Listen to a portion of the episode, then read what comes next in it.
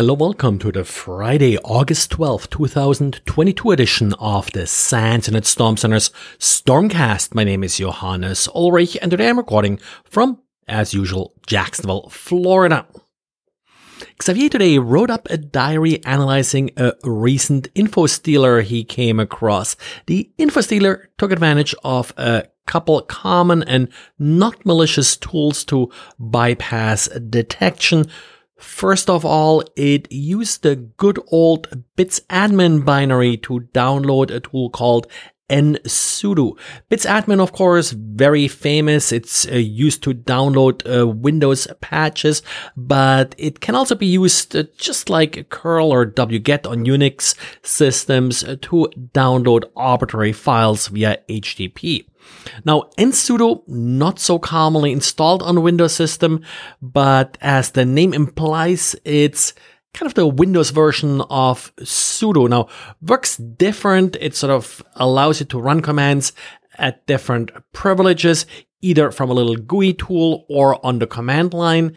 And that's sort of how the tool was used here by the malicious code. Now, the script that uh, the user here first initially ran after downloading nsudo checks if it's actually able to run without alerting the user because UAC may otherwise pop up warnings.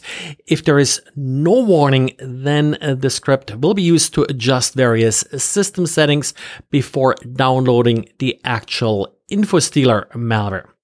The infostealer uh, will exfiltrate a screenshot of the system, the system's location, so kind of the standard things that infostealers exfiltrate browser configuration. Also, sort of of interest may give us a hint as to who the attacker is. It also appears to be interested in gaming applications like Steam and Minecraft. And as I said many times before, I usually do not cover breaches here in this podcast unless uh, we learn something from it.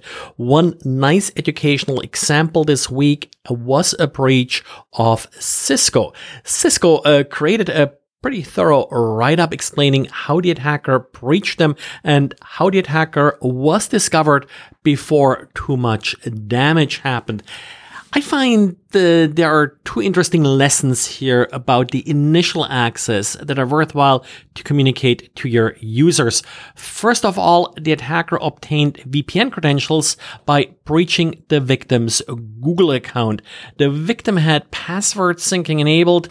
So after breaching the Google account, the attacker was able to get the victim's username and password for their VPN. Now, before you say, hey, shouldn't they have done two-factor authentication? Yes, they did two-factor authentication, and that's sort of where the second part came in then.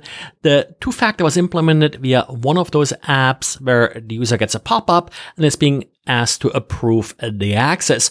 So the attacker logged in using username and password and then actually called the victim and asked the victim, pretending they are from some kind of uh, sysadmin or whatever, uh, to click OK on that pop up. And that's how the attacker then gained access.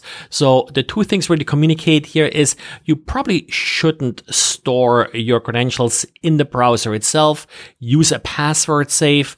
And then if you're using the password safe to sync passwords across different devices, which is of course one of the features that a lot of people need to use uh, with these password safes, then make sure that when adding a new device, two-factor authentication is required. And then secondly, users have to be aware that they will not receive a phone call asking them to approve the second factor if you're using one of those pop-up uh, apps.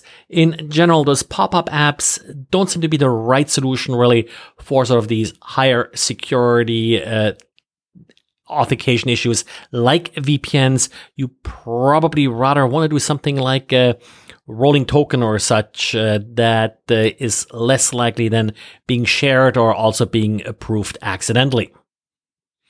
And security researcher Joel Garcia Santisma Trinidad from Secura released details regarding an important but also pretty embarrassing flaw in Ivanti's uh, Pulse Secure, Pulse Connect Secure. That's this VPN product that had many, many bugs in the past, caused a lot of problems. Apparently, this particular bug affects versions before 9.1 or 12, and so far Ivanti has not publicly confirmed the bug, but uh, it's a privilege escalation vulnerability and a very simple one at that. If you have a read only admin role, you can actually go to a web page and it's uh, outlined in Joel's blog here, just really where you find uh, this web page and the administrator password will be inside the HTML source. One of those vulnerabilities, we show them in our defending web application class, and people always think, well, uh, nobody's ever going to be so stupid and going to do this. Then we also have an update from Cisco that's worthwhile talk about. It affects the ASA and firepower devices, and uh, this vulnerability could lead to an attacker being able to read private RSA keys. Patches for this vulnerability are available.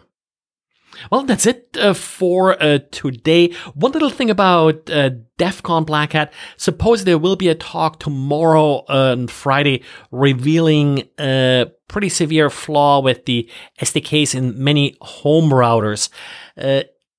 You may want to over the weekend uh, double check for updates for your home router uh, just to make sure. Not sure if this will actually be patched uh, that quickly. I think it's a well-known vulnerability actually but apparently still affects a lot of uh, these devices and hasn't been uh, patched yet. So uh, double check that. No details yet. Like i said i only have seen sort of a pre-announcement of this. Thanks and talk to you again tomorrow. Bye